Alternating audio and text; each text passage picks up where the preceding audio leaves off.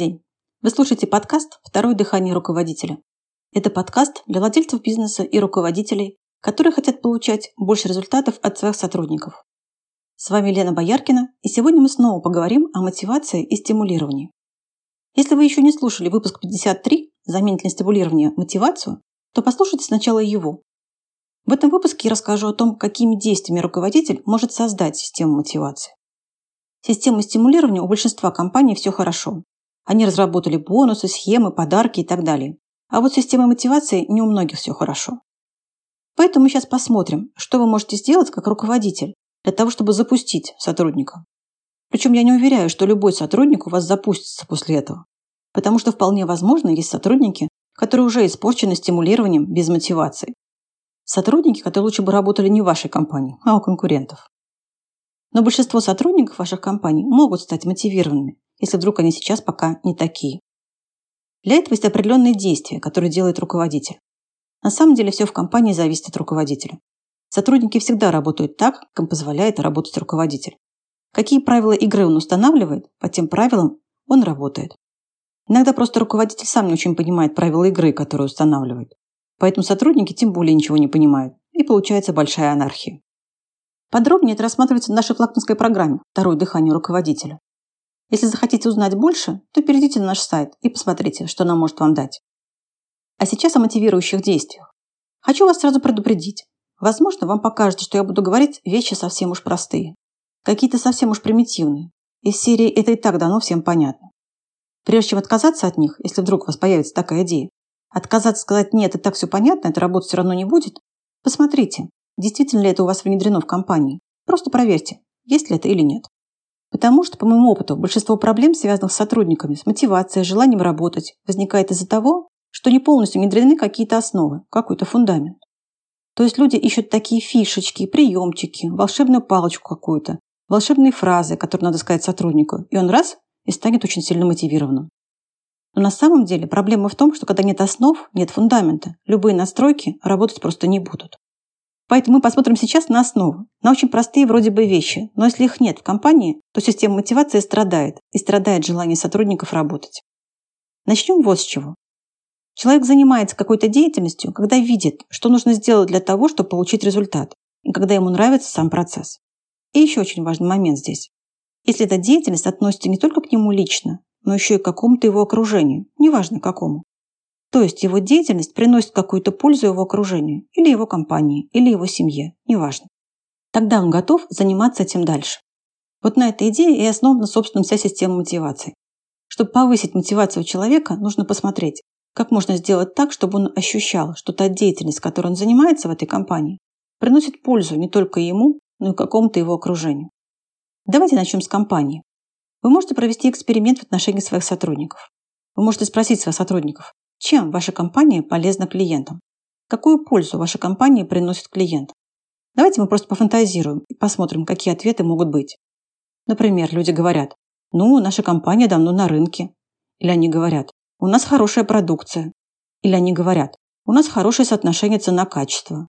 Или они говорят, у нас товар хороший, мы хорошим товаром торгуем. Они такие общие вещи говорят, не могут это выразить категориями каких-то результатов, которые приносят. Поэтому говорят такие шаблонные фразы. Если вы вдруг получите такие ответы на вопрос, чем полезна ваша компания клиентам, я рекомендую вам заняться системой мотивации, сделать то, о чем мы будем говорить дальше. Потому что здесь нет явного ощущения гордости за компанию, за то, какие результаты она дает клиентам. Если они скажут, для примера возьму нашу компанию, мы помогаем руководителю так отработать навыки управления, что его сотрудники становятся самостоятельными, ответственными, справляются с большим объемом задач, и приносит компании те результаты, которых руководитель от них ожидает. Хорошо. Или мы таким образом отрабатываем навыки, чтобы руководитель, не задумываясь, мог применять какие-то правильные вещи в своей деятельности управленца и получать те результаты, которых он хочет от сотрудника, чтобы результаты в компании были получены силами сотрудников.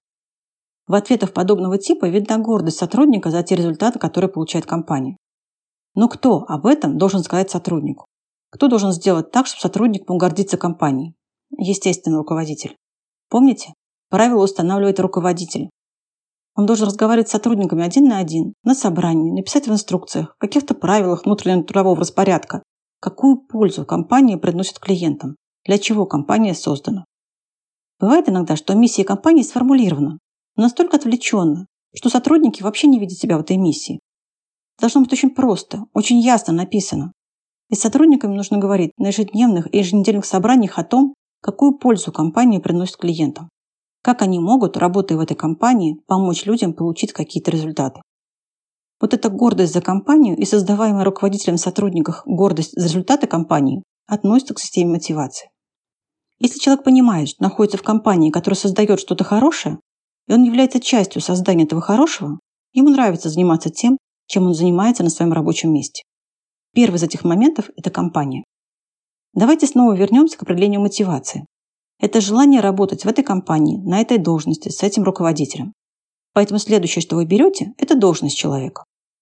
Человек должен понимать, какой смысл работы на этом посту, с какой работой он должен справляться, какие результаты он должен получать. Он должен понимать, какую пользу он, работая на этом посту, приносит клиентам компании, своим коллегам, если он работает с кем-то в связке, руководителям компании и другим людям, которые еще каким-то образом связаны с компанией. Человек должен видеть, что действия, которые он делает, выполняя свою работу, нужны. И что если он делает эти действия очень хорошо, то это приносит пользу какому-то окружению. Когда это будет приносить пользу и сотрудник будет видеть, что у него это получается, он будет повторять то, что у него получается. Люди редко оказываются в таком положении, что не хотят выполнять ту работу, на которую их взяли.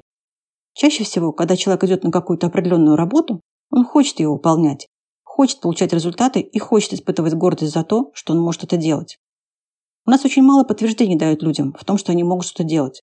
Чаще всего люди получают критику в отношении того, что они не могут.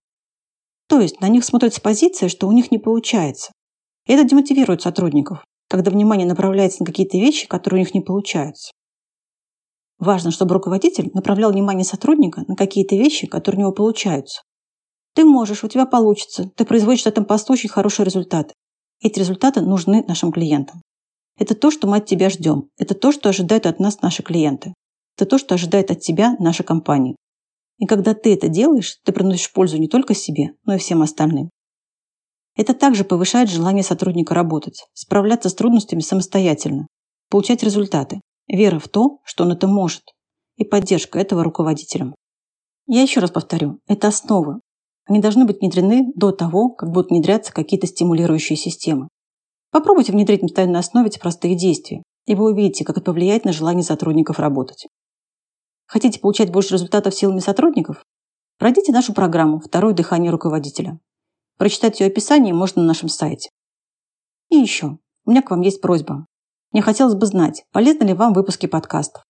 Дайте мне знать об этом любым удобным для вас способом. Вы можете написать комментарий, поставить лайк, подписаться на информирование о новых выпусках подкаста. Возможно, у вас есть вопросы, на который вы хотели получить ответ. Если это так, то напишите мне по электронной почте, указанной в описании выпуска, и задайте свой вопрос. На этом все.